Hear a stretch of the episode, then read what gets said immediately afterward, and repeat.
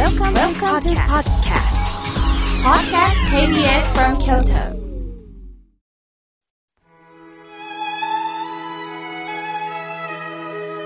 改めまして、僧侶の河村明慶です。今日の法話のテーマは、本当のつながりについてお話をいたします。この8月というのは、献血の日を表すんですってね。売血制度をやめて、売血というのは血を売ってた時代があるんですね。それをすべて輸血用に確保する体制を成立するようになったそうです。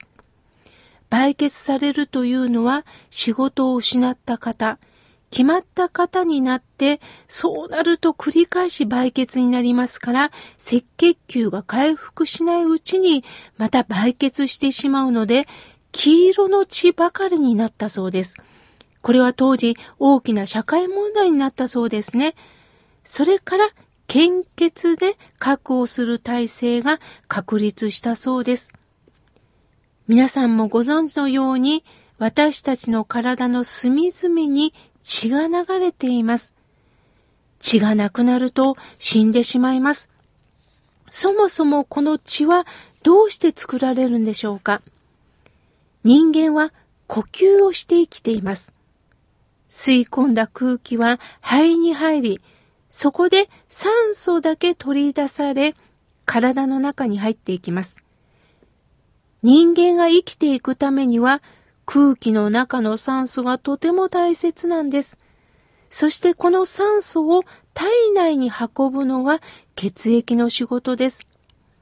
血液は体の中を流れる川のようなもので、体の隅々まで行き渡っています。しかしこの血液すべてが赤いわけではありません。この中で赤い色をしている赤血球と呼ばれているもの、その中に含まれているヘモグロビンが赤いんですね。ヘモグロビンは鉄でできていて赤い色をしています。そしてこのヘモグロビンが血液の仕事である酸素を体内に運ぶという役割を果たしているんですね。では、血液の役割は何でしょうか？まず一つ目が、栄養分を全身に運んでるということです。食べ物は消化管の中で消化吸収され、様々な栄養素が体内に取り込まれます。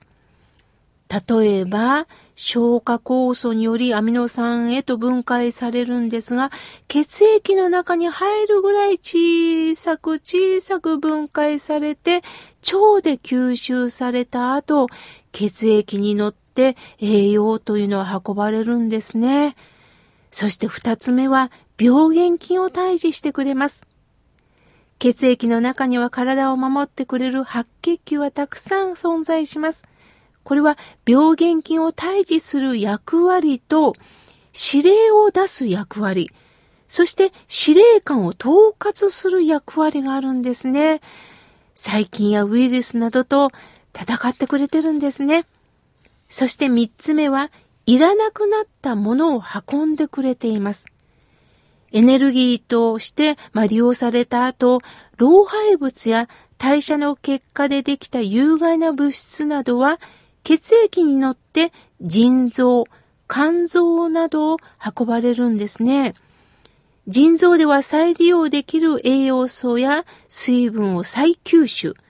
老廃物を尿にして体の外に出してくれる大切な器官なんですが、それ以外にもビタミン D や骨髄を刺激して赤血球の合成にも関わるホルモン分泌にも関わっているんですね。ですから腎臓が悪くなると体の中に老廃物が溜まったままにして尿毒素という症状が出てしまうんですね。また肝臓は体にとって有害なものが無害化されるんですね。ですから単純に排泄された尿として排泄されるわけなんです。つながってるんですね。そして四つ目は体温を調整してくれるんですって。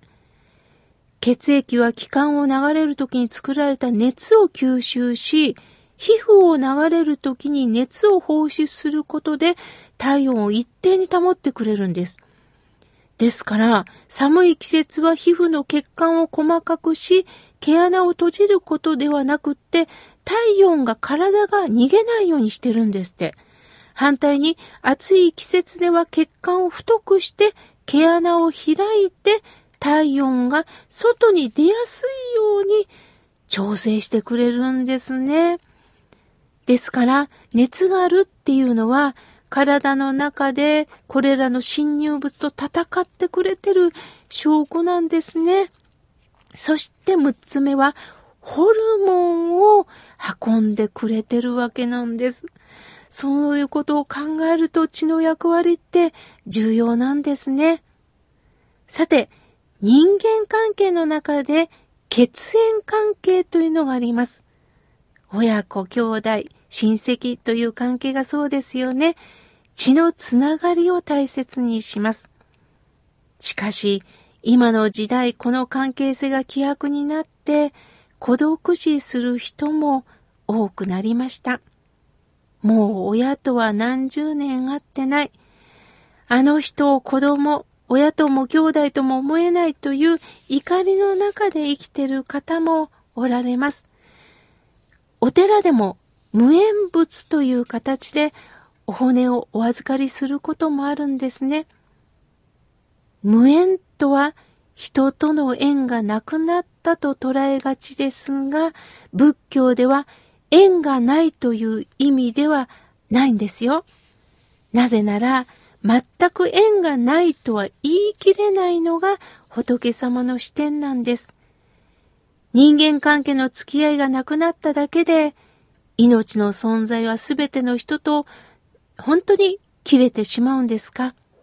そうではなくって、感情的には切れたことになるかもしれませんが、私たちの命はみんなつながってるんです。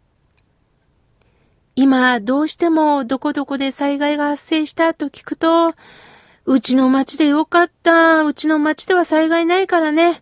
ああ、よその町か。じゃあうちとは関係ないね。と言ってしまうと、これは自分で縁を切ってることになるんです。たまたま自分の町では被害がなかったかもしれませんが、いつ自分が被害に遭うかわかりません。人間というものはどこかで条件がついてないと意識できないところがあるんですね。例えば身内、友達が亡くなられた時、大きな悲しみが生まれますが、どこかの遠い国、自分とは関係のない存在の人が亡くなった時にそこまで悲しむでしょうか？やっぱり関心は薄れてしまいますよね。血縁だけにこだわった、それは視野の狭さから来るんです。血縁のある人は大事な人で、他は関係がない。そうではなくってみんなこの地球上に生きる尊い命であり、仲間でもあるんです。私に親切をしてくれた人だけが血縁。そうではなくって、もっと幅広い直接関わりのない人も一人一人見ていけたら、自由で明るい世界が作っていけるんです。そういう世界が持てると、孤立っていうのはありません。孤独になるっていうのは自分で断ち切った世界です。